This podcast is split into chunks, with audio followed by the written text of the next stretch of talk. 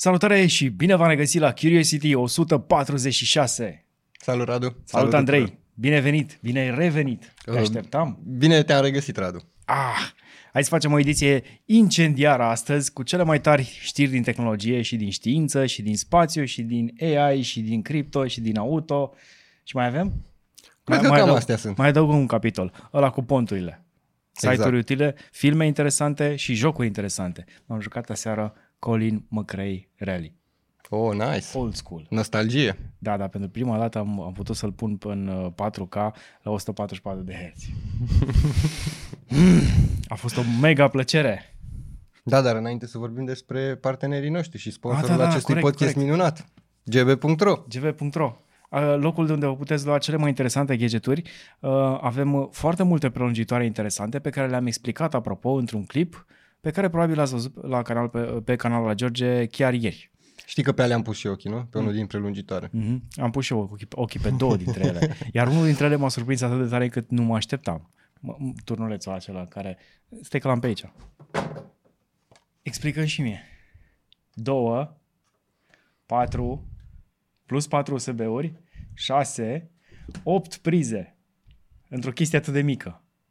This is brilliant.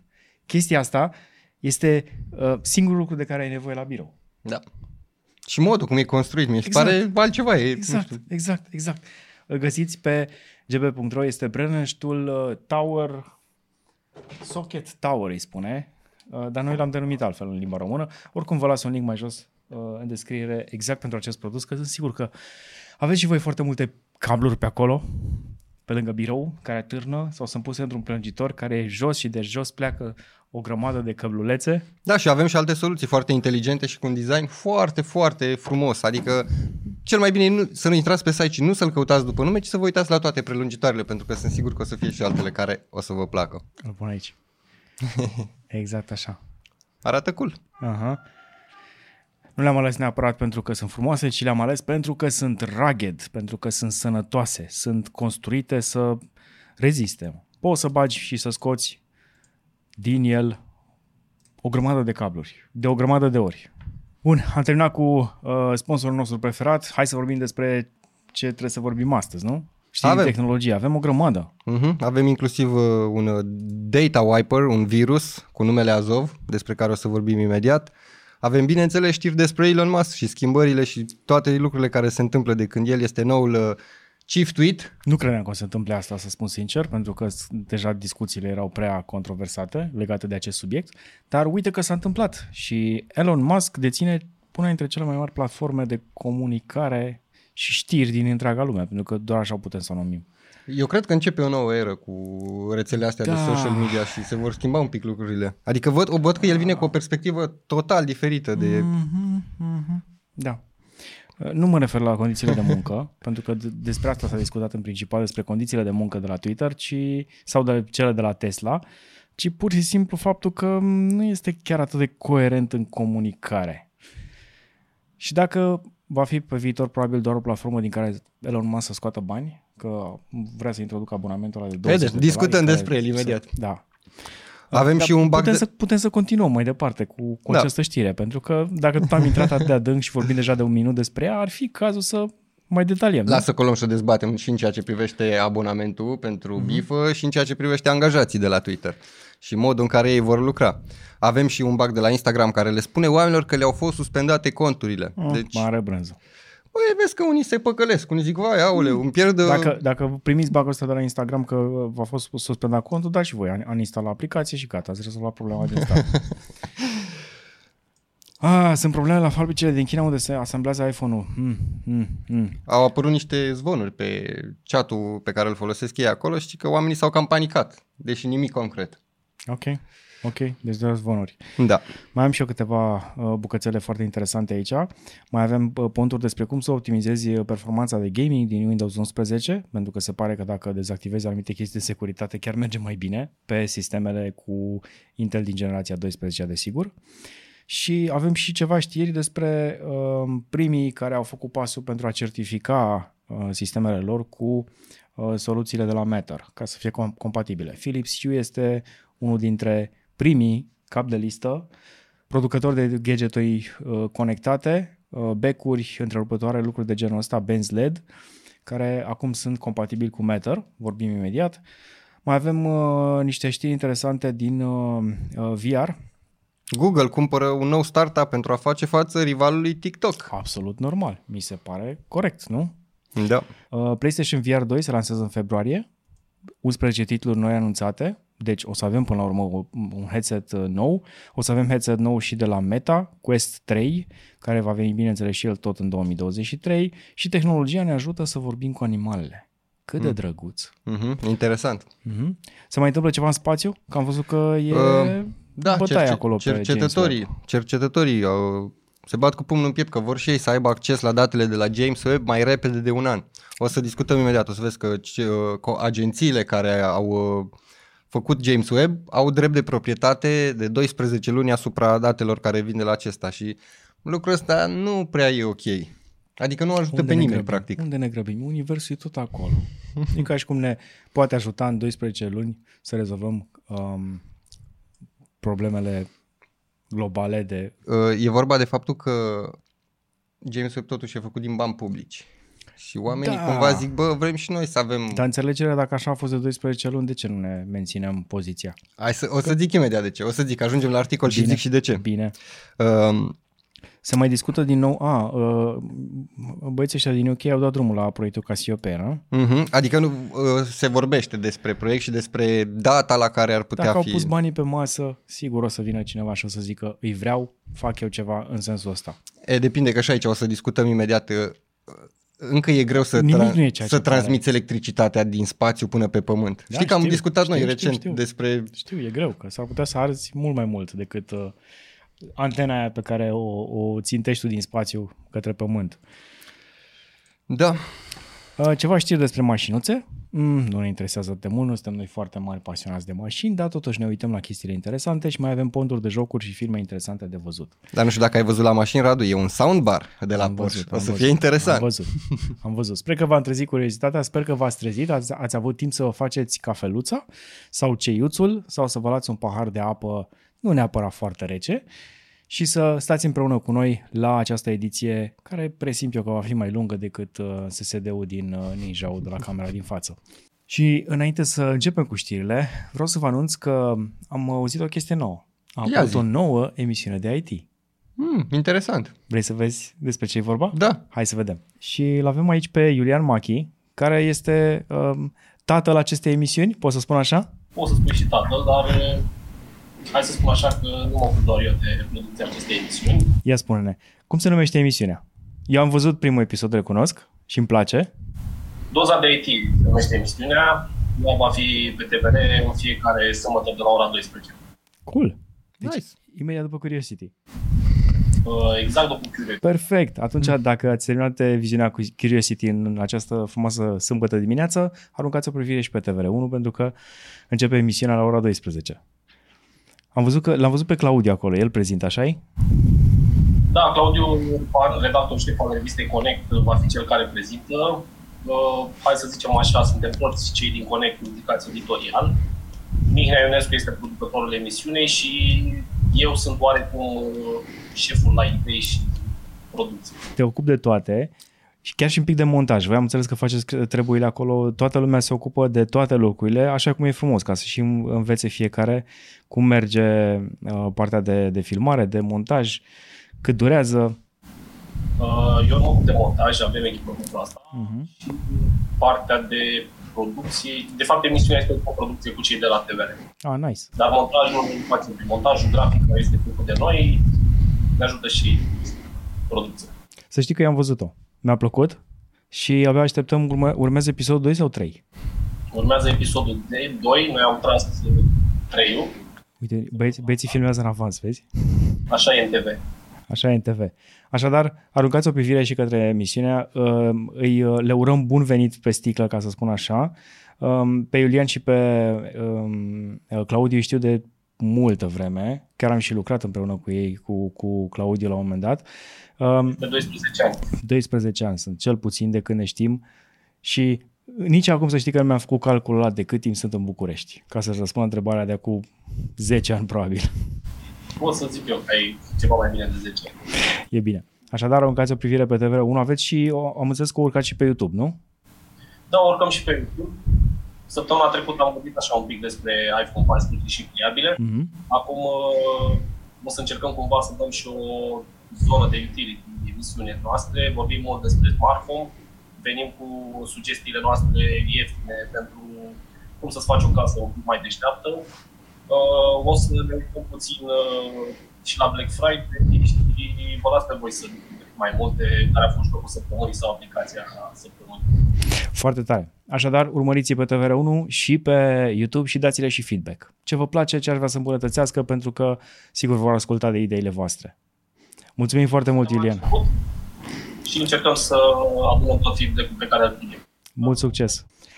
Bun, hai să începem cu virusul ăsta care uh, șterge tot. Da, e un virus uh, numit uh, Azov Ransomware. Bine, poartă numele de Azov de la complexul din uh, Ucraina numit Azov mm.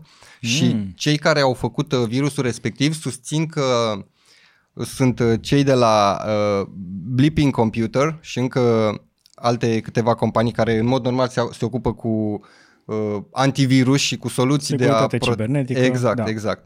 Și cei care au făcut uh, acest ransomware au pus inclusiv în, uh, în notițe uh, mesajul ăsta care zice așa Hello, my name is bla bla bla, I am the Polish security expert. To recover your, your files, contact us in Twitter. Și dă câteva adrese de Twitter care evident nu sunt uh, cele ale celor care au făcut uh, virusul respectiv. În schimb... Deci avem un virus care practic uh, se folosește de uh, conflictul actual din, dintre Rusia și Ucraina, Ucraina, care nu, nu s-a terminat, chiar dacă nu vom mai uita la televizor, nici noi nu ne mai uităm, dar mai ținem o ureche aproape, încă se luptă, încă se războiesc Da. și Cumva Uh. ei, ei susțin că uh, au făcut acest uh, virus și... ca să atragă atenția. nu? Mesaj, exact, mesajul mm. e ți-am criptat uh, fișierele doar ca să atragem atenția asupra conflictului și problema e cu, ei spun specifică de Crimea, că e problema Crimeei care a fost uh, lăsată deoparte atâta timp și uite unde s-a ajuns. Problema cu aceste uh, tipuri de virus este că nu îți garantează nimeni că primești datele înapoi, nici măcar după ce plătești suma pe care uh, ți-o cer. Uh, uh, e, e un virus de timp ransomware. Uh, deci s- undeva la sub 0,5% din cazuri sunt rezolvate în felul ăsta, adică sunt doar 0,5% din hacker sunt suficient de etici încât să de, dea cheia de decriptare atunci când primesc banii. Ceilalți, pe ceilalți pur și simplu nu interesează, colectează ce sume pot în uh, conturile de, de cripto probabil și își văd de treabă mai departe, nu se mai întorc ca să mai, să mai repare computerele. Unele dintre ele pot fi uh, rezolvate prin brute force hacking, Adică sunt niște profesioniști în lumea asta care reușesc să decripteze acele calculatoare, depinde acum de tipul de virus, mai ales că Nvidia 4090 am văzut că se descurcă foarte bine la a decripta uh, parole și uh, soluția simplă este să-ți faci backup dinainte la toate datele tale și pur și simplu să renunți la acel hard drive și să salvezi tot în cloud. Documente, fotografii, orice ai folosit pe computer, asigură-te că sunt salvate într-un cont de cloud ca să n-ai problema asta să le poți downloada de pe oricare alt computer. Da.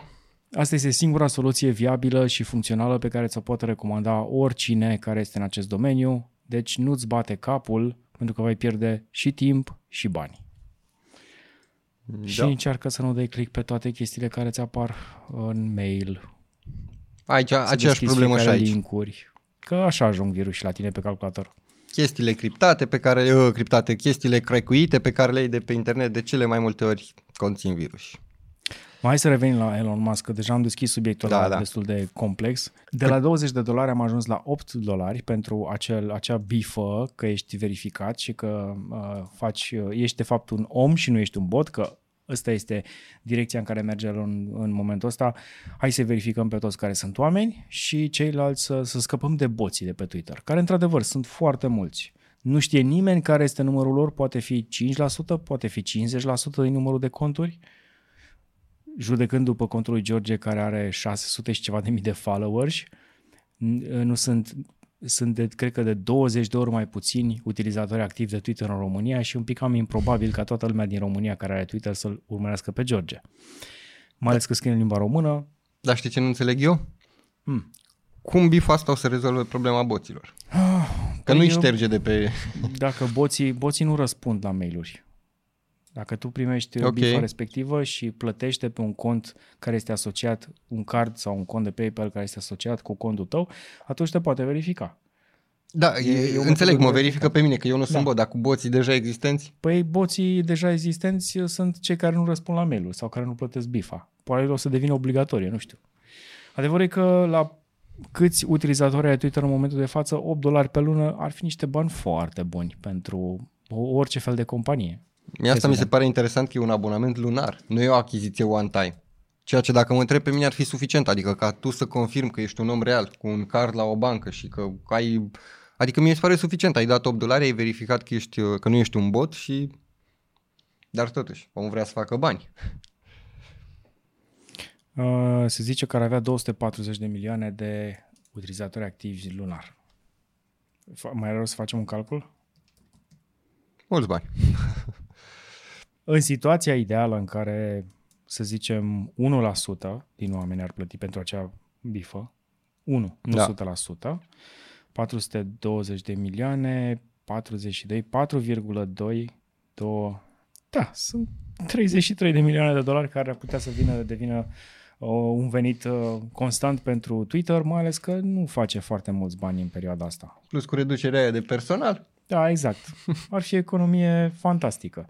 Adevărul e că banii e nevoie de oriunde și, într-adevăr, dacă faci o platformă de social media și te declar că o faci gratuit, Plus că bănuiesc că plănuiește să-i investească în alte chestii, adică nu cred că o să rămână doar aici. Cred că de asta strânge un pic cureaua acum, astfel încât mai târziu să poate să verse bani unde își dorește. modul în care face el banii nu este o problemă. Până la urmă, este platforma lui în momentul de față, dar sunt curios ce se întâmplă cu mesajele, adică el este destul de, de dur în, co- în convorbire, în conversație cu oricine și mai ales cu lucrurile care nu-i plac.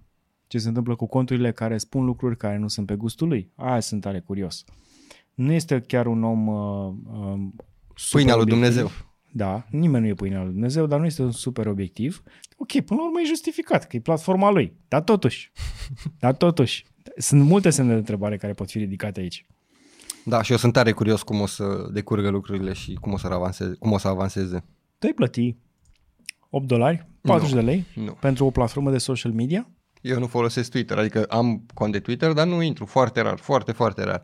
Că nu până- aș plăti, cred că nici pentru Instagram 8 dolari pe lună. Până la urmă, dacă mă iei în, într-un mod foarte logic, dacă platforma aia de social media mi-ar oferi, să zicem, transparență totală și posibilitatea de a spune ce vreau eu, condiția să nu jignești pe alții și așa mai departe, toate regulile de bază, Și încă o chestie, că el a zis că cei care plătesc bifa vor avea reclamele nu uh, scoase cu totul, ci înjumătățite. Adică nu mi se pare fair ca tu să primești patru reclame gratis și eu că am plătit 8 dolari să primesc două reclame. Adică ar Bă, trebui, mi se Până la pare că urmă, dacă, plătești, dacă, dacă vrei să plătești 20 de dolari și nu o să primești nicio reclamă, nu, nu reclamele cred că sunt problema pe Twitter. Problema este faptul că uh, vrei să vezi o comunitate care e cât de cât constructivă, care merge într-o direcție, discuția se duce într-o direcție. Nu vrei să vezi hate-ul la gratuit, nu vrei să vezi... Da. Adică mă gândesc că i-ar face cumva pe oamenii care uh, fac chestia asta doar din plictiseală și care intră pe social media și comentează doar ca să se afle în treabă, doar ca să atace eventual și înțeleg ce se află în spatele acestor oameni, pentru că majoritatea sunt oameni singuri care au o mulțime de probleme pe care nu le pot discuta cu alții și până la urmă refulează în social media. Dacă m-ar feri cumva de, de valul ăsta de, de hate gratuit și aș putea să am o discuție constructivă, probabil că aș plăti. Da, mi se pare un valid point ce zici și într-adevăr s-ar putea ca haterii ăștia gra- care ar dau cu hate gratuit și care n-ar plăti niciodată un abonament ca să dea cu hate Nu pe neapărat, internet. dar știi, intervine o barieră, intervine Așa e. o, o, încă o metodă de fricțiune. Așa e, Dacă așa e. vrei să fii rău pe internet și să fii hater, va trebui să plătești ca să fii hater. Așa e, așa e.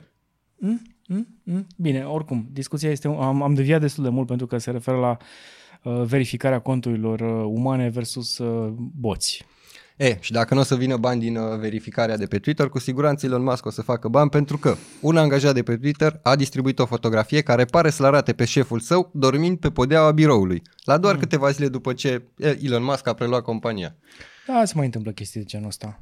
Mai sunt oameni foarte dedicați, uh, nu zic că este o chestie bună, dar uh, realist vorbind, probabil unii dintre voi ați făcut lucrul ăsta, uh, nu într-un mod atât de, nu știu, Trebuie, mă, Radu, ca să Agresiv. fii Elon Musk, trebuie să dormi și pe jos Da, în exact. birou. Se întâmplă chestiile astea. Se mai întâmplă. Sunt oameni care sunt foarte, foarte pasionați. Recunosc, eu am făcut-o. Și eu. Și mi se pare tare. Adică, Da. bă, dacă tu ești committed 100% și vrei să faci... Păi trebuia să termin All in. chestiile alea. Trebuia să ajung la deadline-ul respectiv și nu aveam timp suficient. Și atunci am tras un pui de somn și m-am trezit și am făcut treabă. Gândește că poate, poate pentru unii dintre ei uh, drumul, Drumul, de, la, da, da, de da. acasă până la serviciu poate fi și de o oră jumătate, două. Ar economisi patru ore în ziua respectivă în care are un deadline dacă face treaba asta. Clar, clar. din punctul meu de vedere, ar trebui să fie uh, nu obligatoriu, ci universal acceptată faptul că dacă vrei să faci un power nap de 40 de minute la birou, să poți face chestia asta. Duci într-un pod din ăla, te bagi 40 de minute cu alarmă și îți dai un refresh. Că organismul nu funcționează 12-14 ore non-stop, așa, full power. Și știm cu toții că atunci când ești odihnit, altfel lucrezi Exact. la ceva și ai, ai, ai alt randament. Și să știi că nu ești judecat pentru chestia asta, că dacă ți se face somn la ora 2 după ce ai mâncat, te duci 40 de minute, tragi un pui de somn și după aia ești mult mai productiv decât dacă ai sta și ai trage de tine cu cafele și așa mai departe până seara. Da, total de acord. Easter Crawford este persoana care a fost uh, surprinsă în fotografia în care dormea și este director de management uh, de produs la Twitter. Uh-huh. Un om dedicat. Bun, hai să, vedem, hai să mergem și la Instagram, să vedem ce spune și Instagramul, că discuțiile nu se mai termină. uh, Instagramul a, a decăzut, ca să spun așa, în ultima vreme, dar m-am uitat, sincer, la uh, imagini, m-am uitat la fotografii care postau destul de des și, până la urmă, măsor succesul prin numărul de like-uri, nu? Da.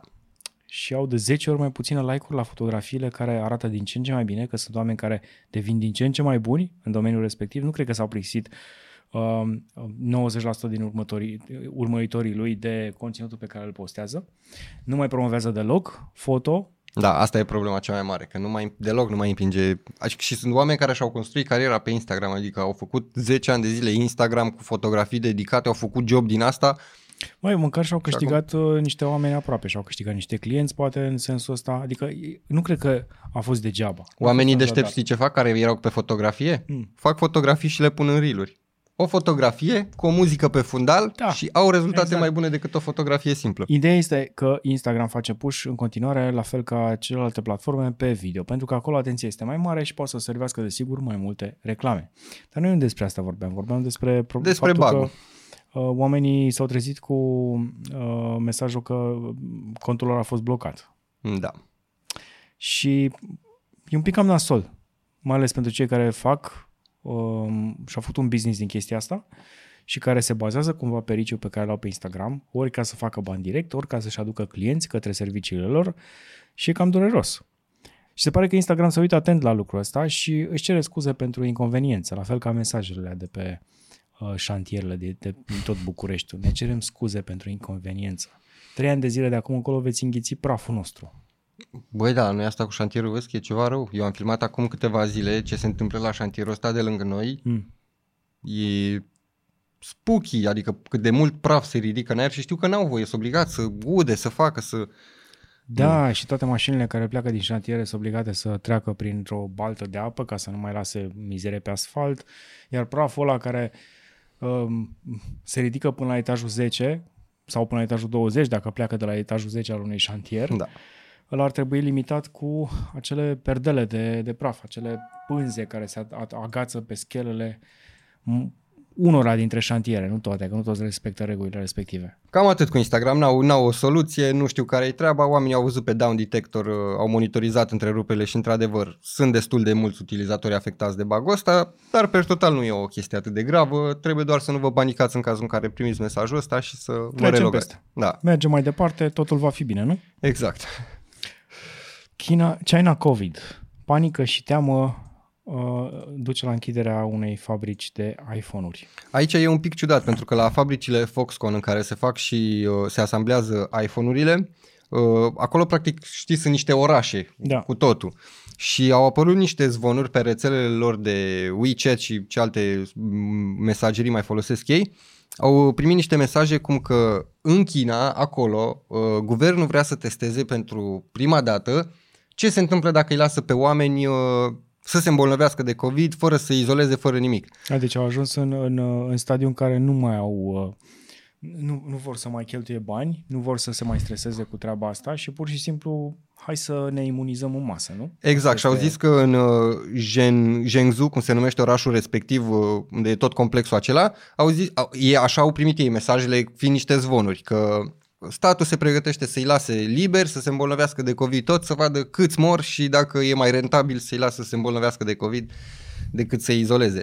Și după aceste mai zvonuri... rentabil pentru cine? Pentru că asta mi se pare prostie. Rentabil nu este pentru nimeni. Făcusem și discutase George mai de mult de niște calcule făcute pe durata de viață a unui om care aduce câteva milioane de dolari pe tot parcursul lui Da. la, la, la dări, la stat, la economie și așa mai departe. Deci orice moarte de om înseamnă că vei pierde câteva milioane de dolari pe parcursul a 50, 60, 70 de ani. Bine, la ei cred că problema e că deja sunt prea mulți. Păi nu cred că există prea mulți. da, glumesc, da. Nu da. cred, nu cred. Au ajuns la stadiul în care să sau nu mai sunt deci, deci acum 60-70 de ani, China într-adevăr era în sărăcie, pentru că ei nu știau decât să cultive grânele și bă, pământul și așa mai departe. Acum toți au cât de cât un loc de muncă, nu este ideal într-adevăr, dar faptul că toți pot munci și pot, să pot întreține și pot mânca, adică eu n-am văzut atât de mulți uh, uh, ăsta, oameni ai străzii în China precum am văzut în Statele Unite. Da, e un avans, cum- unde erau și unde sunt acum, clar. Exact. Da, ideea e că oamenii au început, au apărut chiar și fotografii pe internet cu oamenii, cum fug pe garduri, cum se bat, uh, cozi de sute de oameni care pleacă pe jos de acolo, că au de bătut, stai că scriau, cred că da, uh, au mers mai mult de 100 de kilometri. Da, unii spun că uh, șefii de la Hos- Ho- Foxconn au spus că nu sunt uh, infecții de COVID, alții au spus că nu sunt uh, im- infecții simptomatice, că unii au fost testați pozitivi, dar sunt multe exemple de, de uh, oameni care au fost pozitivi și nu au niciun fel de problemă. Noi am trecut deja prin asta și cred că înțeleg ce se întâmplă acolo, adică nu Da. poți nici să închizi toată fabrica că unul are, uh, e pozitiv de COVID, dar el nu are niciun simptom, adică îl vezi că nici măcar nu-i curge nasul. E, cred că e, nu, e mm. greu de gestionat. Cred că testarea aia este singura variantă prin care poți ajunge să, um, să rezolve situația de genul ăsta. Testare continuă. Efectiv continuă. În fiecare zi sau în fiecare două, trei zile testat și bă, mers mai departe. Dacă ai simptome, duci acasă. A- În felul ăsta eviți uh, momentul din, din eviți timpul de la momentul până când uh, tu te îmbolnăvești și poți să dai mai departe și momentul când îți iese testul pozitiv. Adică, Da. Da, ok, pierzi două, trei zile de lucru. Răspuns, uh, răspunsul Foxconn a fost că cei care vor să meargă vor avea voie să plece cu autobuzele securizate care acum au fost organizate, asigurând astfel un proces mai calm. Uh, De asemenea, au anunțat quadruplicarea bonusi, bonusurilor pentru personalul care rămâne la fața locului și nu și ia concediu. Quadruplicarea. Mm. Nu sunt atât de mari bonusurile, să știi. Știu, dar mă amuză, știi că am mai auzit, îți dublează, îți triplează, e quadru, quadru, quadruplicarea. Da, e cam nasol să-ți plece oamenii de la fabrică în momentul în care chiar ai foarte multe comenzi de la cei mai mari producători, cum este Apple.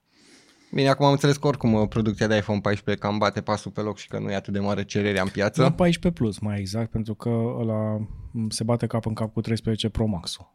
Dar Am în rest, uh, suntem bine. Bun, hai să mergem mai departe, că am găsit niște căști foarte interesante. Audio tehnica. Mhm, nice. 2700 de dolari, sunt din lemn. Sunt din lemn.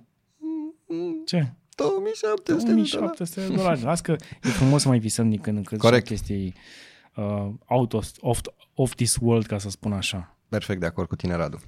Audiotehnica a mai făcut niște chestii interesante. A adus înapoi, uh, apropo, acel uh, Soundburger, Mhm. nu știu dacă îl știi. Mm, Nu știu, dar văd aici. Era foarte popular. Era un, uh, un fel de uh, vinil player portabil.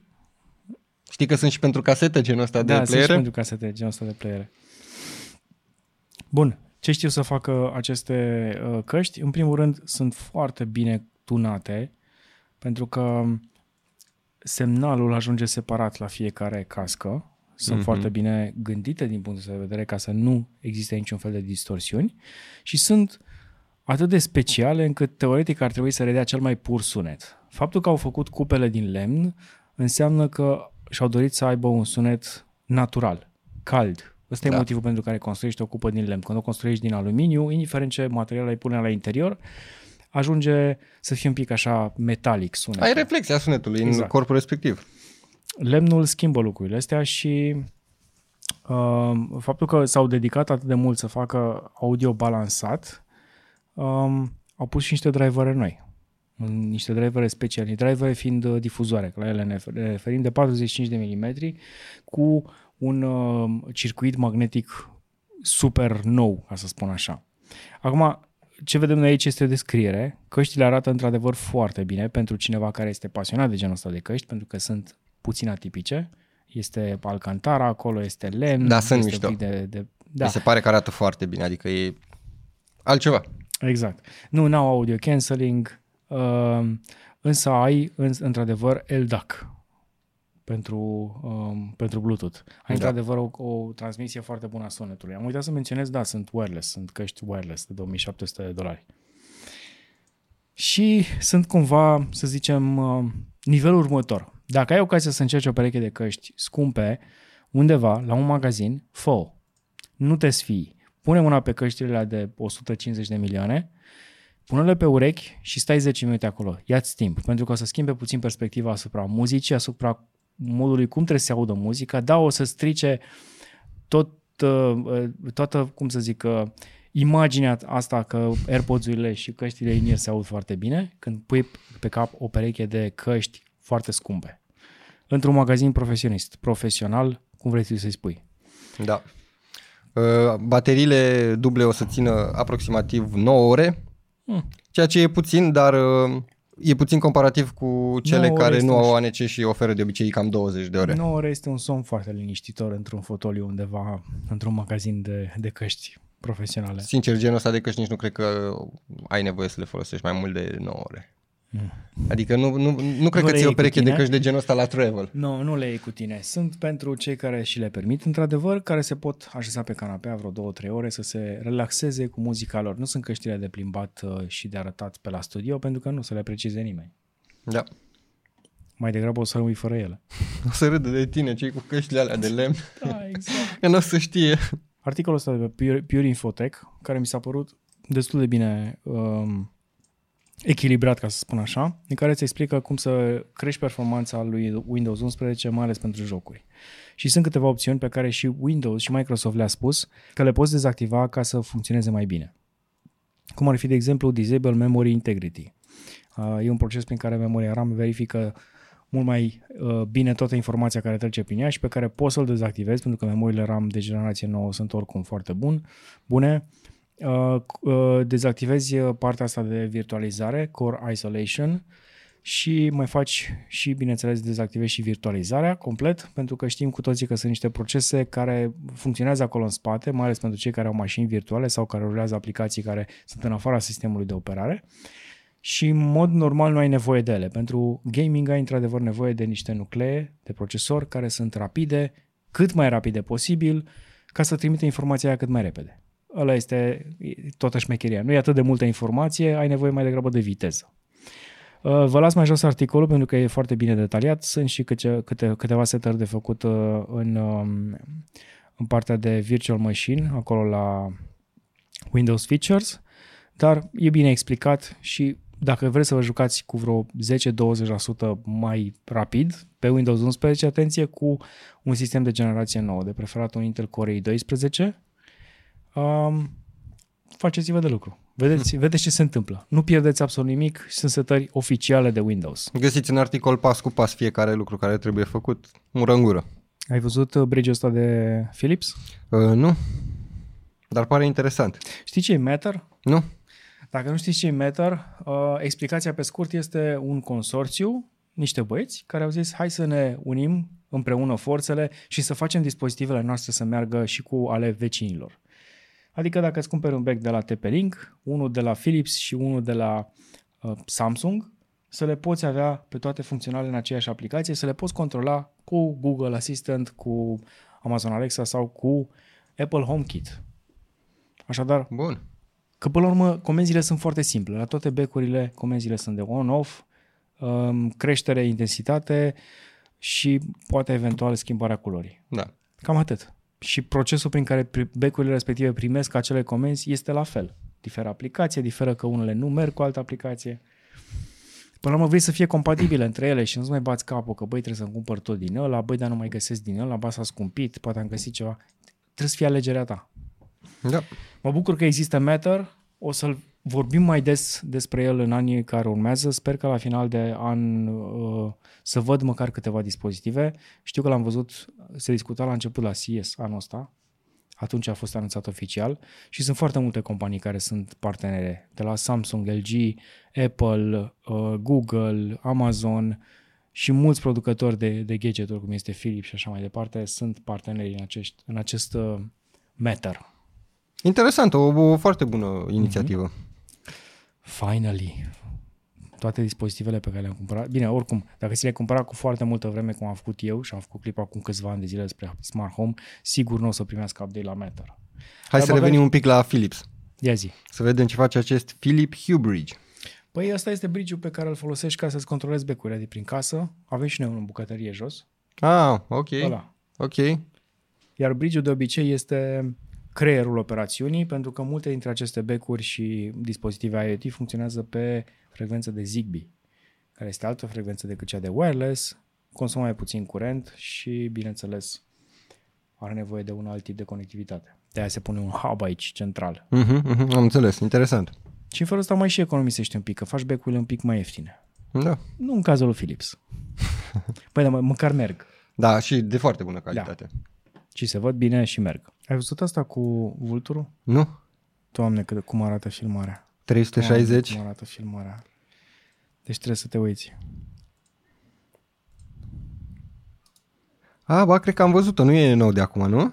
Nu, nu, nu. nu e Da, nou. da, o știu, o știu. Bine, E... e postat acum 20 de ore de băieții de la Insta 360, la care apropo avem și noi un review la George pe blog, Da. cu de Sorin și de toată lumea, împreună cu George, la care s-a lucrat foarte mult în comparație cu alte review-uri. Sper că v-a plăcut, sper că v-ați dat seama de ce poate, de ce e capabil o cameră Insta360. Aici, în cazul de față, au pus alt model, unul mai micuț, pe în cârca unui vultur, ca să spun așa. Nu clipul ăsta, am mai văzut ceva tot așa cu un vultur și cu o cameră 360, nu ăsta, dar e spectaculos ăsta, e... Wow. Candy Crush au făcut o reclamă cu 500 de drone în New York, chiar uh, aseară pentru noi, alaltă seară pentru privitorii noștri. Adică Hai, pe mă. 3 noiembrie.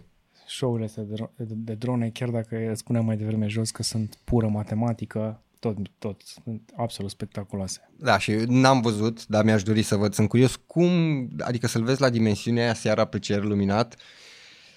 Mi se pare că e wow. Sunt niște imagini, au fost uh, și anul trecut au făcut, uh, nu mai știu cine au fost anul trecut, parcă uh, NBA, da. Anul trecut au făcut NBA-ul Mm-hmm. și anul ăsta au făcut cei de la Candy Crush, care n-au, arată orice ai desena acolo, orice îi pune la, la, la scala aia, la, la mărimea aia pe cer, deci când uite cum se vede acolo, se vede orașul, se văd blocurile atât de mici în spate, mie mi se pare că e, e ceva wow. Mamă. E o altă experiență. Și show-ul ăsta am înțeles că poate dura undeva între- până la 10-12 minute, Da. dacă este bine făcut. Cam atâta au uh, autonomie dronele care sunt lansate. Îți dai seama că Foarte pentru frumos. evenimentul ăsta au avut nevoie de un permis special pentru atâtea drone. Clar. Eu sunt curios cât a costat toată treaba asta. Nu găsesc pe nicăieri, nu scrie, nu arată, dar uh, bănesc că... Da, depinde de proiect, adică sunt atât de puțini oameni care fac chestiile astea încât uh, își permit să ceară cât, cre- cât cred ei că este nevoie, pentru că în primul rând și echipamentele sunt destul de scumpe. Și research-ul din sunt spate. foarte multe. Research-ul și faptul că sunt capabili să facă chestia asta. Da. Scarcity. Dacă sunt foarte puțini oameni care sunt pricepuți pe un lucru, atunci a- acei oameni, bineînțeles că vor fi foarte sus din punct de vedere venituri. da. Cum e, de exemplu, Elon Musk. Dar uite, există și câteva îngrijorări în ceea ce privește fauna sălbatică, pentru că oamenii spun că s-ar putea ca totuși să dronele astea să afecteze puțin uh, habitatul păsărilor. 10 minute seara, când păsările sunt la somn, Da, nu cred că e o problemă, așa zic și eu. Tot timpul vine cineva și spune că, uite, broscuța respectivă are probleme. Da, între- înțeleg, trebuie să salvăm planeta, și am spus-o de foarte multe ori și o spunem de fiecare dată. Suntem, noi suntem responsabili pentru chestiile astea. De asta e o chestie absolut temporară. Da, problema e că de multe ori ne ducem în extreme. Da, În loc să fim pe mijloc unde, e, unde sunt nuanțele de gri și unde sunt cu adevărat problemele pe care le-am putea rezolva, Exact. suntem ba într-o extremă, ba în alta. oamenii își caută de cele mai multe ori um, o luptă. Da. Și nu este lupta interioară cu el însuși. E, foarte puțin oamenii își spun uh, de cele mai multe ori când greșesc sau când uh, nu le iese ceva, eu sunt de vină, hai să văd cum am făcut, cum trebuie să fac mai bine. Și majoritatea dau vina pe alții. Și sunt- mai sunt uh, și foarte mulți oameni care își caută o luptă totală într-o arie, m, cum să zic, uh, Nici nu contează de n-au nicio- unde e n-ai- o n-ai- luptă. Da, n-ai nicio legătură cu expertiza sau cunoștințele lor, dar pur și simplu trebuie să lupte pentru ceva. Și este frumos să, să ai uh, o luptă în viața ta. Dar mai degrabă o faci, uh, ca, uh, trebuie să termini într-o notă din asta mai, uh, mai elevată, nu? Da. Lupta aia ar trebui să fie cu tine, cu tine însuți. Luptă-te cu tine ca să fii mai bun. Mergem mai departe la VR and uh, Future Tech. Desigur. Google cumpără un startup uh, Avatar AI pentru a accelera împotriva TikTok. Da, cred că mai degrabă se bate cu Snapchat în momentul ăsta. Exact, având în vedere că vorbim de avatare. această companie Alter, ei vor de fapt, uh, cred că o vor pentru uh, să mai, să mai adauge peste câțiva ani la lista aia de companii pe care le îngroapă. Posibil. Că sunt deja multe care sunt pe lista aia, sunt zeci, dar uh, țintesc în primul rând uh, zona de meta, de metaverse cu el. Da. Dacă reușești să construiască un TikTok în metaverse, să intri în metaverse cu ochelarii virtuali și să stai pe TikTok, Uh, Citind mai devreme la asta mă gândeam la o chestie. Hmm. Eu, de exemplu, niciodată n-am putut să-mi fac un avatar în joc, în desen, în orice ar fi, care să arate altfel decât mine. Da. Mi se pare ciudat să-mi fac un avatar care să fie altfel decât sunt eu. ai văzut că oamenii își fac avatare, bărbați își fac avatare de femei, Da. Nu știu, De mie, multe m- m-am gândit că poate eu sunt la diferit, Nu, că nu nu, vreau nu, să... nu. Mi se Pur și pare simplu- ciudat. Uh, Cred că vine tot din la nivel psihologic, toate pleacă de la nivel psihologic, dacă e să o, Da, o, da, o da. realist, dar unii pur și simplu nu vor să fie ei însuși, vor să fie altă persoană în uh, metaverse. Și atunci de-aia își creează un avatar care sunt uh, care diferă foarte mult de înfățișarea lor reală. Ciudate vremuri, o să întrebăm, salut, așa arăți tu sau uh, ți-ai făcut avatarul altfel decât da, ești? exact. Eh, ciudate vremuri. Mai sunt și platformele de uh, gen Tinder, unde nimeni nu arată așa cum și-a pus fotografia. Da. Bun. Uh, apropo de compania Alter, a fost la început, de mult, de mult, de mult, se numea FaceMoji, dacă îți mai aduce aminte. Uh-huh, uh-huh. Și uh, era folosită mai degrabă de dezvoltatori care să-și adauge avatarele lor pentru jocuri sau pentru aplicații. E, practic în asta au fost specializați, n-au fost în, la un nivel public să o- îi folosească toată lumea. Dacă erai dezvoltator de gaming, probabil știai de ei. Și da, e o idee interesantă uh, pe care sper ca Google să o mențină în portofoliu măcar câțiva ani și să o ridice. Doamne ajută. Până la urmă nici nu pot să-i judec foarte tare pentru că dacă nu merge ceva și mănâncă bani, până la urmă trebuie să renunți la el. Da. Meta confirmă Quest 3, noul headset de VR care vine în 2023. Unii l-au testat, au testat varianta Quest Pro și au zis că este fantastică. Um, până la urmă, bătaia este pe cât de bine se vede. Avem deja lentile OLED, display-uri OLED, display-uri micro-LED în interiorul headset-urilor de VR. Se văd bine, am trecut și de bariera aia de 75 de Hz, se duci către 90-120, deci nu mai ai motion sickness-ul, adică problema cu uh, că Da. se face greață după câteva minute în care stai în el. Da. Pot fi folosite pentru jocuri și da, au mai mult de 10 ani de când au ajuns prima dată pe piață și e un domeniu care nu va muri prea repede. Dar nici nu o să-l vedem atât de revoluționar pe cât de mult se vorbește în momentul de față. Când ai zis că nu va muri atât de repede, am vrut să zic că da, nici nu o să crească atât de repede. Din păcate, Exact. foarte încet Exact. exact. evoluează. Și e normal. Până la urmă, să construiești o lume virtuală, nu, o să-ți ia mai puțin timp decât ai construit o lume reală, dar nici chiar atât de puțin pe cât ai aștepta. Nu știm încă care va fi prețul lui, probabil mai ieftin decât Quest Pro, care este 1500 de dolari în momentul de față, pentru că până la urmă va trebui să și-l permită suficient de multă lume ca să facă adopția.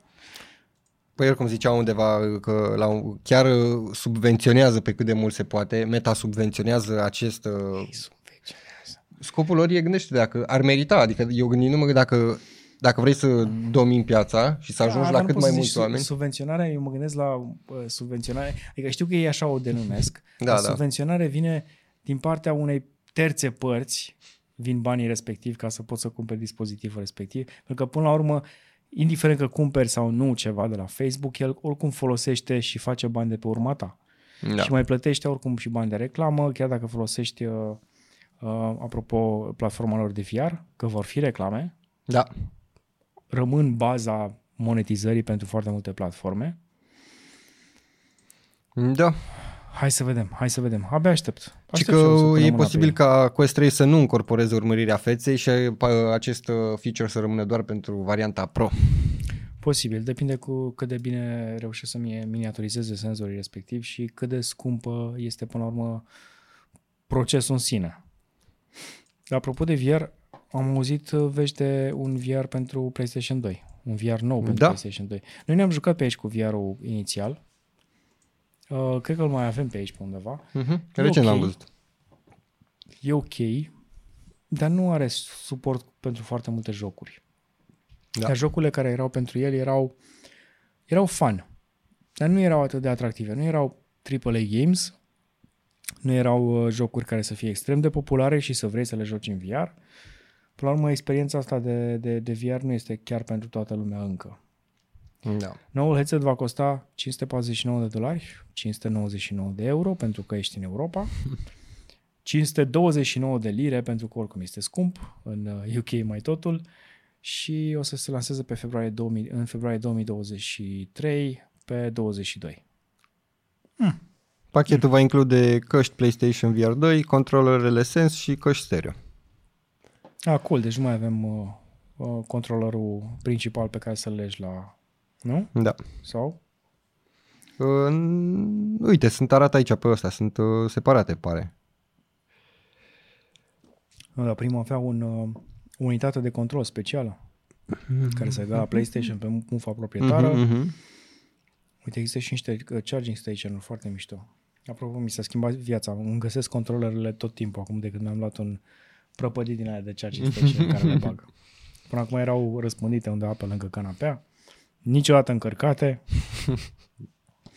Cities VR, uh, Cosmonius High, Crossfire Sierra Squad. Din nou, nu avem titluri AAA. Switchback, niște horroruri, Hello Neighbor.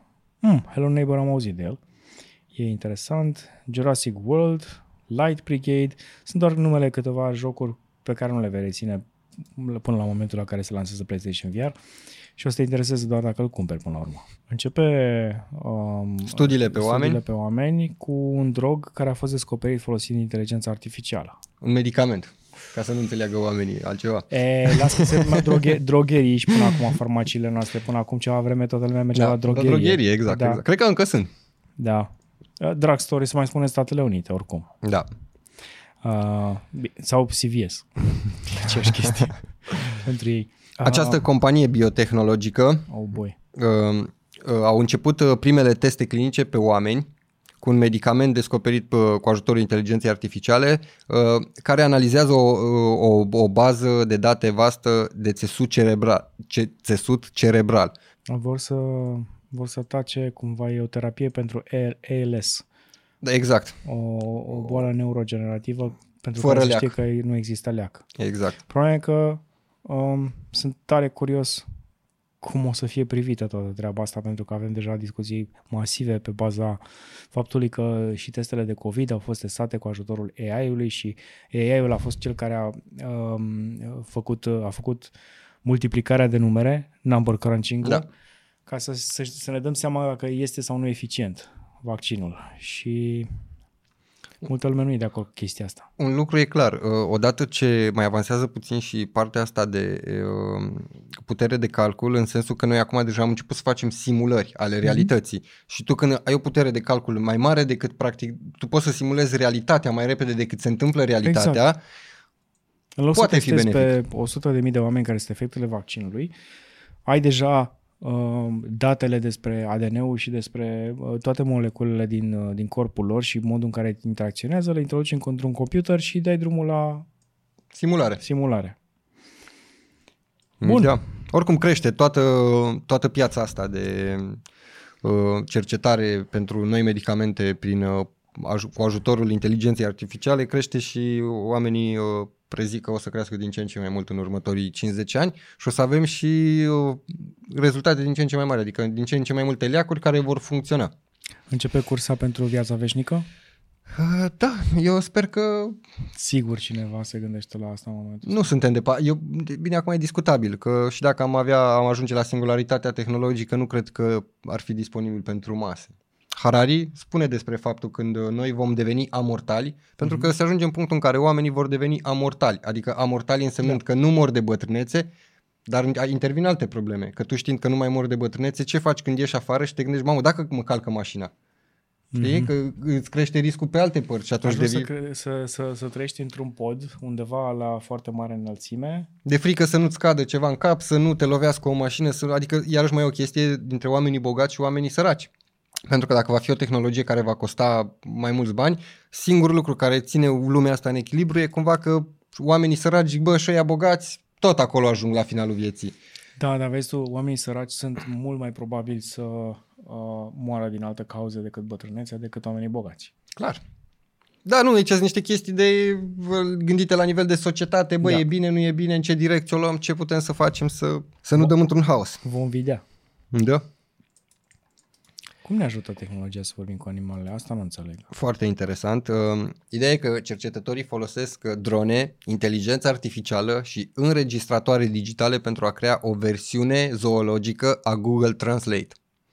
O versiune zoologică. Vreau, vreau, aș vrea să mă înțeleg cu pisicile de pe stradă din fața blocului. Da, Aș vrea să-mi spună pisicile din fața blocului ce au văzut că s-a întâmplat recent. da. Pentru că ele stau toată ziua acolo. Ideea e că cam toate animalele comunică prin sunete. Da. Și inclusiv uh, animale pe care până acum recent noi nu știam că ele comunică prin anumite Broaștele testoase, de exemplu. Exact, uh, i- inclusiv plantele, Mhm. mm-hmm. pentru că există două, există două tipuri de, de ambiență. E ambiența pe care o, o generează pământul cu totul, mm-hmm. un ecosistem cu totul și sunetele pe care le generează fiecare creatură în parte, fiecare ființă. Ideea e că noi acum putând să captăm uh, mult mai multe sunete și mult mai multe frecvențe, cu ajutorul inteligenței artificiale putem să generăm niște pattern-uri. Putem să înțelegem când uh, pisica Da. da. scoate sunetul respectiv și de ce. Analizând toate datele, ne dăm seama că atunci când scoate sunetul respectiv, pisica ne transmite X, Y sau așa mai departe. Mhm. Ideea e că multe sunete, noi nu o să știm niciodată cum se aud ele de fapt, pentru că uh, noi nu, noi nu le auzim, noi Nu cu le putem urechea noastră percepe. exact nu percepe frecvențele respective și noi cumva inteligența artifi- artificială ne va ajuta, ei vor uh, converti sunetele astea la o frecvență pe care noi să o auzim, adică o să fie un fel de conversie ca să putem înțelege noi. Nu avem o estimare despre niște rezultate uh, palpabile, Palpabile. da, și foarte aproape, dar se fac într-adevăr, uh, se avansează în domeniul ăsta și oamenii spun că acum e foarte ușor, cu toată tehnologia pe care o avem, e foarte ieftin să ascultăm animale, uh, uh, ecosisteme și așa mai departe și cred că odată ce avansează și AI mai mult să putem genera pattern-urile alea, cred că o să fie mișto. Ai multă pasiune și multă speranță în direcția asta. Da, mi se pare, mi se pare și, că și tu îți dorești să vorbești cu căței și cu pisicile. mi-aș dori să înțeleg mai bine. Deși vezi Da. că există, vin, chestia asta vine cu minusuri și cu plusuri, dar pentru că temerea este că noi oamenii nu o să folosim tehnologia asta ca să ne ajutăm animalele, ci o să folosim tehnologia asta pentru a ne impune și mai tare uh, ca lideri, ca specie dominatoare și lideri pe acest pământ. Și mai e o chestie. Uh, La ce am putea noi folosi benefic uh, lucrurile astea? Uite, de exemplu, acum se lucrează pentru stupii de albine, Mhm. uh, au învățat cum să comunice cu albinele uh-huh. și uh, plănuiesc să facă niște, niște emițătoare care să, le, care să fie să facă parte din stupii albinelor. Și în felul ăsta ei vor putea să controleze anumite chestii, să le dea anumite comenzi albinelor. Hai, uite, facem asta, hai să ne ducem... Uh, arăta, era inclusiv o chestie, putea să le anunțe că nu știu unde e, nu știu ce tip de... Uh, cum zice, ce adună ele, Polen. Polen, exact, nu știu ce tip de polen. Și atunci îți dai seama că dacă ai un stup de albine pe care le poți pune la somn sau le poți ridica sau le poți, nu, nu știu exact, că nu mă pricep în domeniu, dar există avans și vor fi și lucruri benefice de pe urma Abia tehnologiei. Aștept. Abia aștept. Da, hai să vedem ce se întâmplă cu James Webb, că sunt tare curios. Îmi povesteai că uh, sunt uh, multe Mulți cercetători uh, vin și spun că vor să aibă și acces la datele de la James Webb mai repede pentru că cei care au construit, uh, agențiile care au construit uh, telescopul James Webb au uh, drept de proprietate asupra datelor Da. Timp de 12 luni. Adică ei, uh, doar ei au datele acelea timp de 12 luni și restul cercetătorilor au acces la ele abia după. Și cumva oamenii vin și spun că ar vrea să se renunțe la acest drept de proprietate atât de lung. De ce? Pentru că același lucru s-a întâmplat și în cazul uh, telescopului Hubble Mhm. și mai era un uh, telescop pentru care la fel au, uh, au redus dreptul de proprietate de la, nu total, dar de la 12 luni la 6 și în principiu oamenii spun, cercetătorii spun că bă, nu ajută pe nimeni să țineți doar voi datele alea, ci din potrivă, faptul că mai Nu. mulți oameni analizează datele, putem să descoperim dacă rezultatele voastre sunt corecte sau nu. Nu nu e chiar de verifi- verificare, că îți dai seama, în, în situația respectivă ăștia o să zică, păi ok, pe ultimele 12 luni nu vă, nu vă dăm datele. Nu? Da, e- adică există, nu știu, există cred că mai multe motive pentru care, adică cu siguranță există niște motive pentru acest drept de proprietate, nu-mi dau seama exact care e, probabil na, nici nu, acum și cu datele astea sunt date destul de sensibile, dacă Cred cineva că le este- interpretează greșit. Da, cred că până la urmă vorbim de o scolă foarte performantă pe care vrea să o folosească toată lumea și e normal să fie bătaie pe ea, nu? Problema știi care e? Că u, datele ajung, adică Da, telescopul da, da. colectează niște date, problema e că datele ajung undeva și nu au toți oamenii acces la ele, știi? Corect. nu știu, e di- discutabil dacă e o, o decizie bună sau nu e. Ideea e că cumva forțați de deciziile anterioare de a um, micșora acest drept de proprietate Mhm. pentru celelalte telescoape, uh, oamenii spun că și pentru James Webb nu le vor, uh, în curând nu, vor, nu, nu se va reduce total acest uh, drept de proprietate, în schimb va scădea la șase luni. Ceea ce cumva... Ceea ce e idee bună, da. Da. Cu cât mai mulți oameni sunt care uh, analizează acestea, acele date, cu atât este mai bine și aflăm niște lucruri mai rapid. Da. Uh, uite, uh, Hubble și uh, telescopul uh, X Chandra, a, la cele două Mhm. a fost căzut dreptul de proprietate. Da, ci că agen- agenția va începe să întrebe mai mult de 12.000 de astronomi uh, în cursul acestei luni Mhm. care este atitudinea lor pentru acest uh, timp proprietar în care doar agenția care l-a construit poate să-l folosească. Mm, cred că mai mult de jumătate să spună că ar trebui să reducem timpul ăsta. Sunt de acord. Doamne ajută! Hai să mergem mai departe. Ce mai avem? Uh, Zâmbește soarele are așa un zâmbet de Halloween. cu toți dinții. Zici că e un dovleac în flăcări. Da. Ia uite Mm, Nu prea are dinți. Nici nas. Bă, dar poza e mișto. da. E, poți să zici că sunt doi ochi și un năs. De fapt, ar putea fi un suc deasupra, așa, să fie gurița un pic cam ridicată. Mm-hmm. Mhm. Mm. Fan tău. Funny. Poza a fost făcută de observatorul de dinamică solară al NASA. E fantastic că e o poză reală până la urmă, nu e o poză modificată da. de cineva. Ai putea să zici că este un mim, dar nu este un mim. Mai știi? E simpatic rău. Îmi Da. place soarele. Da. E prietenul nostru. A zis, ia mă, să le zâmbesc să facă un mim cu mine ăștia. Exact. Bine. S- S-a uitat în jos spre pământ și a zis mm, au început să-și pună panouri solare. Îmi place. Îmi place. Mă bucură chestia asta. Nu arde o gazul degeaba aici. De atâtea Da. milioane de ani. Lansarea în Falcon X. noiembrie? Da, n-am apucat să mă uit. Am văzut uh, ceva despre, dar n-am apucat să citesc uh, ca lumea tot.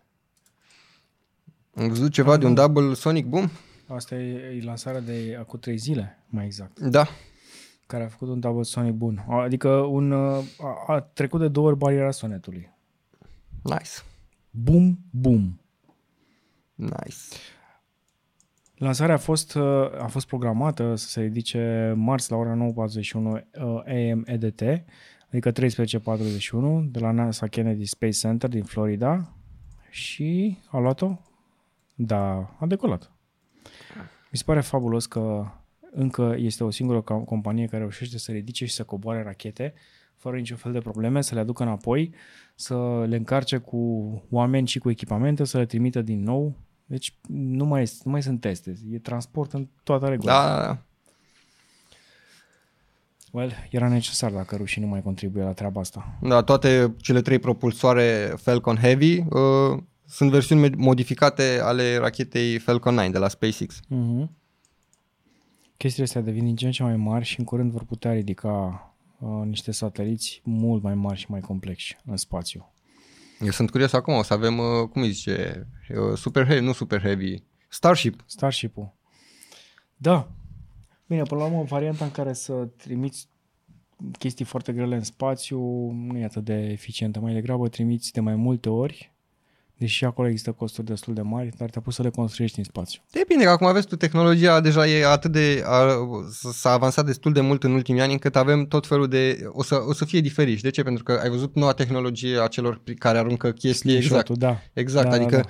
Prin centrifugă. problema e că acolo nu o să poți, uh, nu o să poți uh, pune oameni, că dacă pui un om la forțele alea Da, dar 19 ar putea 20 să trimiți foarte multe materiale în spațiu, mult mai ieftin decât să consumi atât de mult Exact. kerosen. Exact asta zic, știi? Adică cred că cumva lucrurile se vor împărți. Pentru transport de sateliți Exact. o să avem aia, pentru transport de oameni o să avem aia. Ai văzut cumva că și Elon Musk țintește nu doar să ajungă în spațiu, ci să ajungă pe orbită, de unde să coboare oriunde pe glob într-un timp foarte scurt. Exact. Pentru că, hei, să mergi de la New York la Hong Kong în două ore jumate, e ceva. Da, pa- parcurgi într-adevăr mult mai repede dacă te învârți în sensul opus în care se învârte pământul. Cred că te-ai duce o tură numai să vezi cum e, numai să Ah. vezi experiența, Solicitantă din punct de vedere fizic, am înțeles. cu siguranță. Care e faza asta cu NASA și Jedi? Stai că-ți Jedi spun eu fiind, acum. uh, G-E-D-I. Uh, Jedi Global Ecosystem Dynamics Investigation. Uh, este un instrument care cartografiază structura 3D a pădurilor folosind uh, impulsuri de lumină laser. Și problema e că instrumentul ăsta se află de vreo 3 ani, Da. e de dimensiunea unui frigider și se află atașat Da. de uh, Stația Spațială Internațională și acum NASA nu mai, aprobă, nu mai aprobă planul de prelungire a instrumentului respectiv. Probabil n-au luat suficiente date, n-au fost suficient de relevante. Nu. Fii atent că e un pic uh, cu două capete toată treaba. Mm. Uh, tocmai cercetătorii spun că ar trebui să mai prelungească programul pentru că nu a apucat să cartografieze toată planeta, toate pădurile. Ok. Deci ar mai fi nevoie de el. Bine, dacă este așa, ar fi nevoie de el în mod constant, pentru că într-o parte se taie, într-o parte crește. Exact, ideea e, fii atent, că aici există niște chestii. Uh, cercetătorii acum cer să-i dea o pauză de 18 luni și apoi să-l reinstaleze și să termine de cartografia toate astea. De ce? Pentru că ei uh, vor să scape de Jedi pentru a face loc unui alt senzor, al Departamentului Păi de și mai poate Apărare. să pună un braț? Nu, fii atent, care va colecta, deci ei vor să-l înlocuiască cu un senzor care va colecta imagini hiperspectrale pentru a antrena sistemele de inteligență artificială. Uh, Oh, boy. da, uh, chestia e că Când se bagă armata în discuție, Da, acum NASA au spus, bă, noi nu vrem să... E ce au zis, bă, dăm Jedi, de, Jedi deoparte Dar stația 18 spațială n-a fost niciodată un uh, loc în care să uh, aibă, uh, cum să zic, treaba armata. Deși poate în spate uh, o parte din finanțe au venit din zona respectivă, nu a fost un loc în care să fie în mod deschis. Și fii atent, chestia e că Jedi a identificat păduri tropicale amazoniene care dețin cel mai mult carbon și ajută țări cum ar fi Paraguay să îmbunătățească estimările carbonului forestier care știm cu toții că sunt atât de necesare, mai ales în perioada asta. Și o chestie foarte interesantă este că uh, Stai așa să văd exact de când. E ca și cum ai da jos senzorii de parcare de pe mașină ca să pui un claxon în plus. Fii atent de ce am zis că e cu două capete. Uh, După o schimbare neașteptată și total fără sens a orbitei Stației Spațiale Internaționale, uh, Jedi a, a, a cartografiat același, același traseu timp de mai mult timp. Adică Mm. mie asta mi se pare a fi o chestie voită în- în care au deviat traseul Stației Spațiale Internaționale tocmai ca să nu cartografieze. Deci gândește-te, uh, au mai fost câteva probleme în care... Ei au zis că nu cumva se refereau la uh, că l-au deviat acum câteva săptămâni pentru că a fost, au, trebuiau să evite rămășițele asteroidului rusesc. Pe care Nu, l-au a fost, împușcat rușii. a fost o, o deviere total ne... fără niciun motiv. Deci Mhm. au deviat uh, traiectoria stației spațiale total și chestia e că apoi uh, uh, Jedi a cartografiat același lucru continuu. La un moment dat oamenii chiar au, uh, uite așa, a dezvăluit că copacii din zonele nemonitorizate de serviciu forestier al SUA dețin o cantitate surprinzător de mare de carbon care nu este inclusă în raportarea gazelor cu efect de seră. Deci, Jedi Cineva încearcă să ascundă ceva. Exact. Asta zic, adică instrumentul ăsta cartografiază pădurile și vede exact nivelul de carbon. Da. Și oamenii nu vor pur și simplu. Îl înlocuim, îl dăm jos. Oh, boy. Păi n-ai de unde să știi. E, depinde acum dacă se înțelegă ea 2-3 care se ceartă între ei.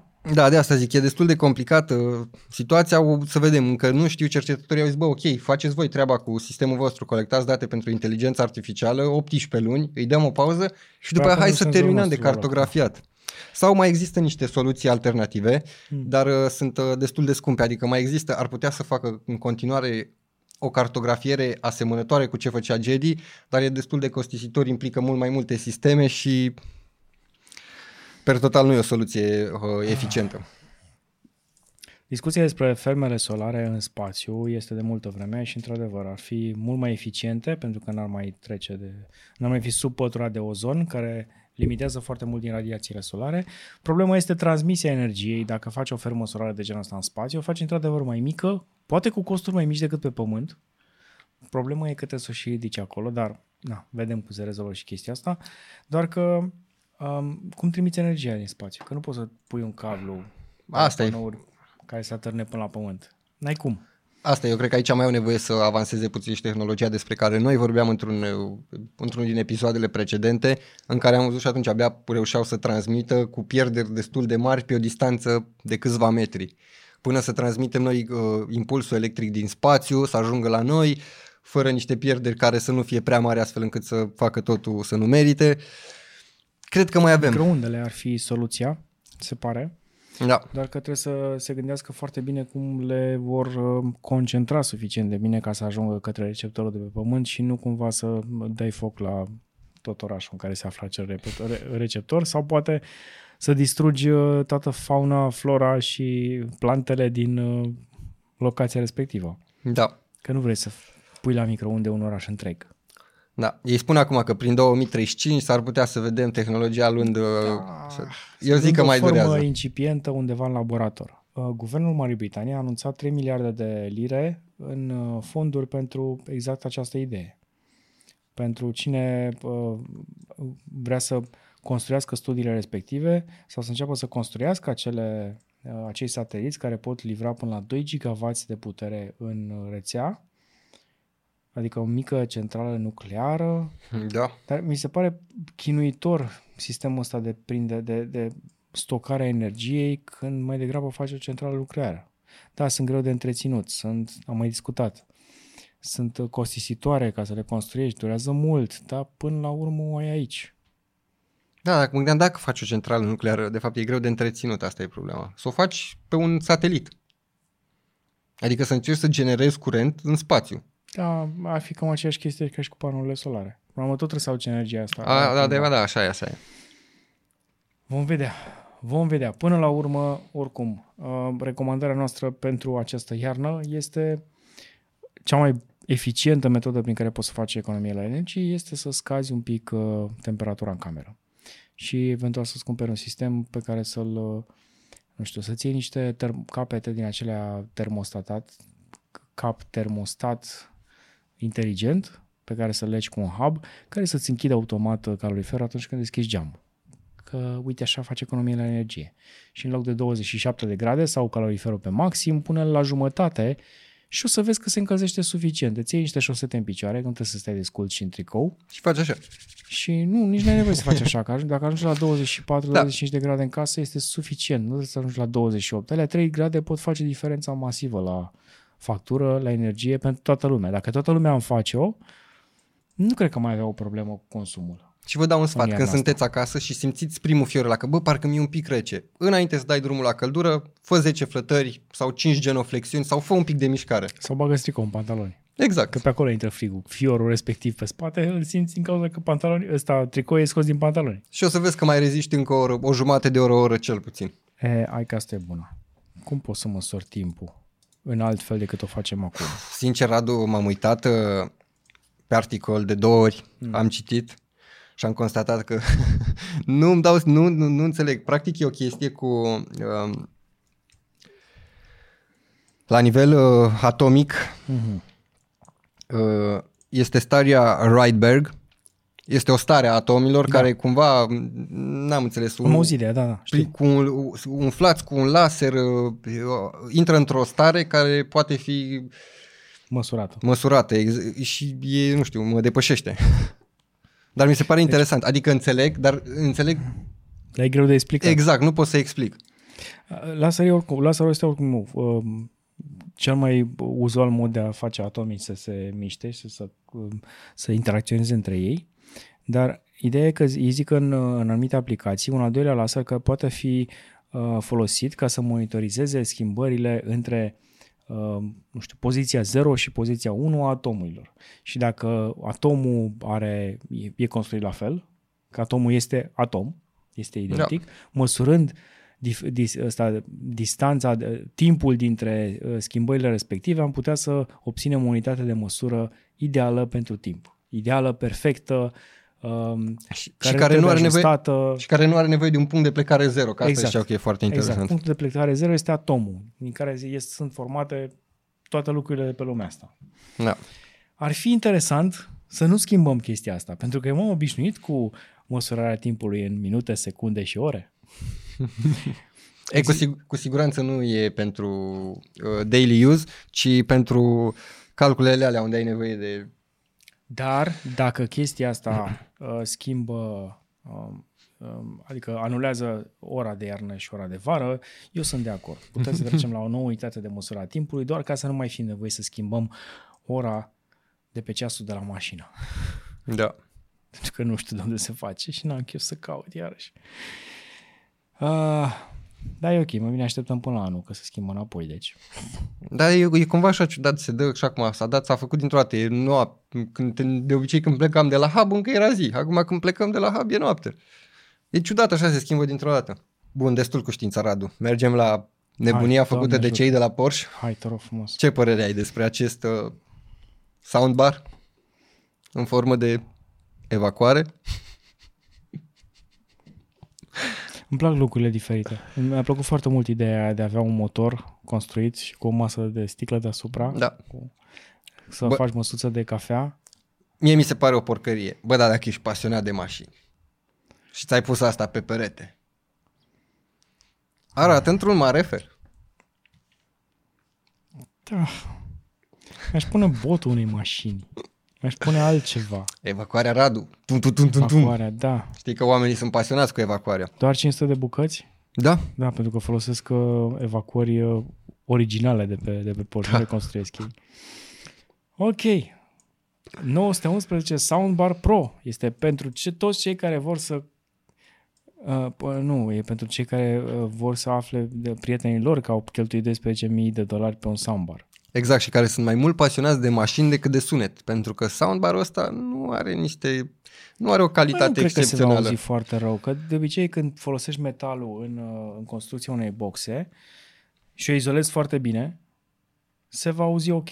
Da. Pentru că nu, uh, nu vibrează atât de tare. Da, dar totuși nu e ca un sistem de 12.000 de euro care e mai mult taxat pe cum se aude decât pe cum arată. Da, exact. Aș, aș da banii pe un Bang Olufsen în fiecare zi decât pe așa ceva. Sau pe niște boxe de la Kef, sau pe un soundbar de la Sonos, sau pe... Da, da e, e clar că ei se adresează celor pasionați de evacuări și de da, mașini da, și da, sunt clar. curios de ce, ce ne spuneți voi, scrieți în comentarii. Dacă voi v-ați lua să, să facem abstracție de preț, da? Să nu zicem, zicem că ne permitem toți. Dar sunt curios dacă voi v-ați pune acasă. E o dacă... teorie frumoasă, să zicem că ne permitem toți. Da. Așa. sunt curios câți oameni și-ar pune acasă. E da. chestie de preferință. Dar do- chiar sunt curios. V-ați pune, v-ați pune așa ceva acasă? Sub televizor eventual? Sau deasupra lui? Lăsați un comentariu mai jos, că sunt tare curios de cine ar vrea uh, un astfel de soundbar. Încă o dumă spusă de uh, președintele Honda? Hmm? Nu sunt sigur dacă putem înlocui transmisia manuală oh. pentru mașinile electrice. Pentru mașinile electrice. De ce? Eu nici nu știam, există mașini electrice care nu, nu au automat, adică... Nu, dar Honda vrea să fie un pic împotriva curentului. De multe ori le-a ieșit și au făcut niște chestii interesante. Dar dacă ei pun transmisie manuală, înseamnă că mașina aia nu este complet electrică. Te înveți foarte ușor să conduci uh, de pe automată pe manual, de pe manual pe automată, da. mă scuzați, uh, dar uh, te dezveți foarte ușor să conduci o mașină manuală. Extrem de ușor te dezveți. E suficient să parcurgi câteva zeci de kilometri cu mașina automată, când în următoarea în care te urci vei vrea să fie automată. Da. E mult mai simplu. Ai o mână liberă, ai jumătate de creier mai liber. E, jumătate. 10%. E mai liber da. decât era până acum. Și te obosește la drum lung, e altceva. Mecanic, într-adevăr, e cam complicat să faci o transmisie manuală pentru mașinile super, uh, uh, adică pentru mașinile complet electrice, dar uh, nu este imposibil. Um, ideea este că ar fi cumva o extensie, știi? Adică da. o chestie uh, pur și simplu electronică. Nu o să fie un schimbător... Uh, o emulare, știi? practic. O emulare, da. da. La nivel de software îi programezi acolo niște trepte și țac, țac, țac, țac. Vezi că având în vedere că mie mi se pare o chestie tare dacă o gândești așa, pentru că dacă tu poți să ai, să-ți alegi să ai cutie manuală sau să fie automată... Da, sunt tare curios însă după aia la partea de, de programare cât de, cât de ușor poți să treci peste uh, setările din fabrică și să setezi tu care este raportul vitezelor. Da, da, good point. Bine, mai sunt și mașini cu cutie automată care pot fi transformate într-o semi-manuală, te lasă să schimbi viteza în sus sau în jos, mai repede. Mă, până la urmă, tot, orice e posibil. Din software, orice e posibil. Da. Bun, care treaba cu uh, filmul Lamborghini? Se zvonea un film Lamborghini? Nu, n-am, n-am văzut. Ia să vedem. Care am uitat cu toți este în sfârșit aici. Ah. După o așteptare de The 5 ani, filmul Lamborghini este aici. Ok. Nu zău. Ia să vedem. Se spunea că va juca Alec Baldwin și Antona Banderas, dar uh, Bob Wallace, Gianpaolo Dallara și Giotto Bizzarini ar fi niște nume pe care le recunoști. Nu le recunosc. Pe Bob Wallace îl recunosc într-adevăr, dar... Filmul okay. se numește Lamborghini The Man Behind the Legend. Și probabil că este cu Lamborghini. Cu siguranță. da, am mai văzut un film foarte drăguț pe tema asta cu Ford. Și într-adevăr, e drăguț să vezi pasiunea unor oameni care au vrut să construiască ceva mai mult de atât. A, știu, stai că știu, mi-aduc aminte. Faza cu Lamborghini care făcea tractoare și se auzi la Ferrari și... Da, da, da. Um, da, i-a cerut sfatul, Vestita poveste. și știu. Povestea e drăguță. Da, aștept să-l vedem. Da, interesant. Da. Uite, uite o să mă uit. De, de la un film la care eram sceptic, acum uh, sunt curios. Gigapenu. Da. Gigapenu. View, Giga create, panorama. use. Vreau să o văd. Cum o văd? Most popular. Îi dai pe view și dăm la most pop- uh. popular. Nice. Mamma mia, câte poze sunt aici. Un 360, corect? Ah, Dacă îi dau ăsta Ioanei. Ar trebui să facem și noi cu București. O să stea o oră aici. da, ei și mi se pare wow. Băi, da, ar trebui să facem și noi unul cu București. Chiar ar fi... Mm-hmm. Noi nu avem, nu e, nu e cu București? Nu știu, ascultă. Măcar România, dacă nu București. Oho, ia uite. Transilvania. Tower Center 2. Hotel of Ice. Nu vreo 300 gigapixeli. Să vedem. Ne, na că e. Bucarest Tower Center 2. Există așa ceva. Bravo, bravo. Cum îl cheamă pe cel care a aplaudat? Ionuț Macri. Bravo, Ionuț, îți mulțumim. Ne-ai pus pe harta gigapenului.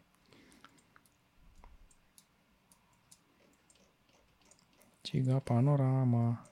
Uite ce frumos se vede. E foarte detaliat, ai văzut? Da, da, da. Auzi... Extrem de detaliat.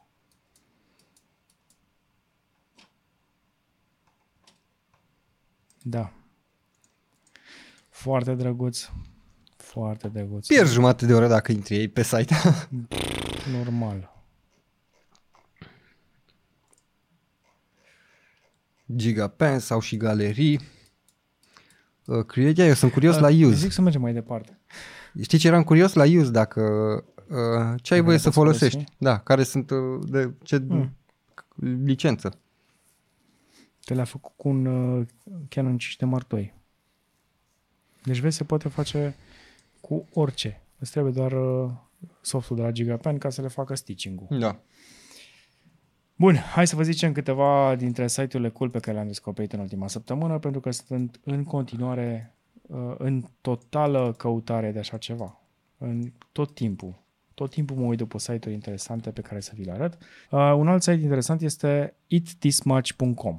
Este un fel de meal planner. Îi spui câte calorii vrei să mănânci. Vreau să mănânc, de exemplu, 2000 de calorii astăzi, pentru că sunt bărbat și am nevoie de 2000 de calorii. Nu o să mă duc la 1500. Vreau să și funcționez.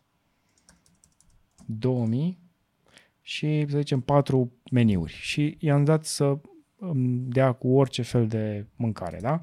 Deci o să-mi facă patru meniuri pentru ziua de astăzi, în care să conțină tot ce trebuie și pot să mănânc o un breakfast pizza pita, pita pizza, e o pizza micuță, practic, care are 400 de calorii, uh, niște piersici prăjite cu miere, la prânz un smoothie și niște brânză de, de, cu niște ton, iar la, la uh, dinner un sandwich și niște morcovi. Și poți să mănânci un snack, adică un sandwich cu uh, curcana. Cam asta este meniul pe care ți-l dă dacă vrei să-ți respecti planul de 2000 de calorii. Și m-am uitat un pic peste uh, cât de ușor le, le combină este, este foarte variat. Dacă îi dau regenerate aici... Exact asta am, am observat și eu. Pac, s-a schimbat. Și eu i-am dat, uite, am făcut aici o simulare stupidă, 500 de calorii în 4 mese. Vezi că și a venit dă, diversitate, exact. frumos, da, e exact tot ce trebuie, diversitate, ca lumea. Mișto. Yes. O să încerc să-l folosesc, pentru că sunt sigur că îmi depășesc numărul de calorii de fiecare dată, mai ales că atunci când mi este foame. După ce vin de la sport, mi este o foame de, efectiv, aș mânca tot. Da lucidchart.com este un, um, o modalitate de a face niște charturi un pic diferită. Funcționează, bineînțeles, împreună cu Atlassian, care este o platformă deja destul de mare, care conține și um, Trello, de exemplu, care e foarte bun pe organizare. Îți recomand, dacă vrei să fii mai organizat, să faci niște template-uri, niște charturi, dacă vrei să faci prezentări sau poate ai nevoie de um, genul ăsta de charturi în clipurile pe care le faci tu, încearcă Lucid Chart. O să te ajute. Are foarte multe tooluri. Acum, pentru cei mai geekiși, uh, care vor să instaleze un sistem de operare și vor să aibă, de exemplu, o copie a sistemului de operare împreună cu toate aplicațiile respective, 98.com, ninite.com, unde poți să selectezi toate programele pe care vrei să le ai pe un stick, cum ar fi Chrome, Edge nu, nu mulțumesc, Discord, Skype, uh, 7zip, VLC, a, pun Fubaro, desigur, Spotify, Media Monkey, Handbrake și îmi creez un, un tool, un stick care mi instalează toate aceste programe fără să stau să le instalez pe fiecare în parte. Mega tare. Brilliant. Am căutat, am căutat tool ăsta pentru că chiar am făcut niște stick-uri recent exact cu kituri de genul ăsta ca să le pot instala pe aici, pe la studio mai ușor. E, e mult mai econom să instalezi un singur fișier decât să te chinui să instalezi 10. Spune-mi asta acum 10 ani, Radu. E, Instalam Windows-uri și... Erau și pe acum 10, acum 10 ani. Dacă trebuia să le faci tu manual, să le adaugi acolo, să-ți faci un script pentru ele și să rulezi ca să le deschide. Și după aceea trebuie să dai next și accept la fiecare, că nu putea să dea pentru tine. Ăsta poate. Bun, Inner Body. Este un site mai bun decât Google la căutarea de defecte uh, personale fizice. Când ai o problemă, nu mai căuta pe Google. Te rog frumos. Uh, ai mai multe soluții aici, uite, din care mi-a plăcut foarte mult Anatomy Explorer. Și asta pentru că îți explică unde se află organele tale și atunci când zici că te doare inima, afli de fapt că lângă inimă mai sunt și niște nervi care se mai agață. Niște mușchi. Exact, că te doare spatele, mamă, nu știu ce, sunt plămânii. Nu sunt plămânii, că de fapt acolo se află altceva. Deci îți recomand să folosești uh, acest uh, body tool, uh, uite, de exemplu, sistemul uh, muscular. La cardiovascular trebuie să încep. Și spune exact unde sunt mușchii, îi vizualizezi, îi observi, poți să înveți dacă vrei, dacă nu poți să te întorci aici ca să Vezi că sunt mult mai mulți mușchi decât te așteptai. Da. Dacă te doare ceva sau vrei să îmbunătățești un mușchi sau uh, vrei să afli ce se întâmplă în corpul tău, e cea mai bună variantă pe care am găsit-o până acum și îmi doresc să fie avut la școală. Îmi doresc foarte Da, e mult. foarte mișto. N-am avut așa ceva. E, uite, poți să te duci să explorezi pe fiecare parte. E nu, erau doar chestiile alea... Uh, Scheletul ăla din, da. dintr-o sală de clasă. Scheletul ăla dintr-o sală de clasă și erau uh, niște postere, mi se pare, în relief cu da, da, exact. organe. At- exact. At- atât țin minte. E, și alea le scotea profesoara din, din dulapul ăla special închis cu cheia, le scotea da, exact, odată pe exact. Astea sunt uh, site-urile pe care vi le recomandăm astăzi ca să vă mai ușureze viața și să vă ajute să deveniți mai buni, mai uh, inteligenți, mai mai cum vreți voi. Bun, uh, avem filme interesante de văzut. Ai văzut ceva interesant în ultima no, vreme? Nu. No. Nu, nu, nu. Eu nu mă uit la film. E slab Foarte să, rar. Nu pot să-l întreb pe Andrei dacă se uită la filme sau nu. Dar să dacă a făcut ceva Sorin. Încerc să mă gândesc ultimul film pe care l-am văzut. Știi de Avem ce? clipul de acum două săptămâni care rămâne între, încă valabil. Vă recomand să-l urmăriți pe cavaleria.ro și, bineînțeles, clipul cu legea marțială din Ucraina. Uh-huh. Asta am să zic, Sorin în ultimul timp a fost mai Da, ocupat da. cu chestiile A fost astea mai ocupat de chestiile societate astea, exact. care sunt importante și care îi plac și lui. Yes. Cam atât. Cam atât. No crypto for us today. N-au cripto, dar uh, pe canalul Cripto Vineri vin băieții cu o grămadă de materiale. Sunt plecați acum unde, Radu? Sunt plecați la Paris la evenimentul celor de la Elrond, de unde cu siguranță vor veni cu ceva nou. Exact. Ia să căutăm. Urmăriți-l pe canalul Crypto Vineri, o să fie într-adevăr de interes. Sunt toate noutățile pe care le, le, le arată în momentul de față Elrond acolo. Explicat frumos, detaliat. Crypto Vineri. Subscribe și acolo. Uite, subscribe și notificări, da? și la noi. Subscribe și notificări.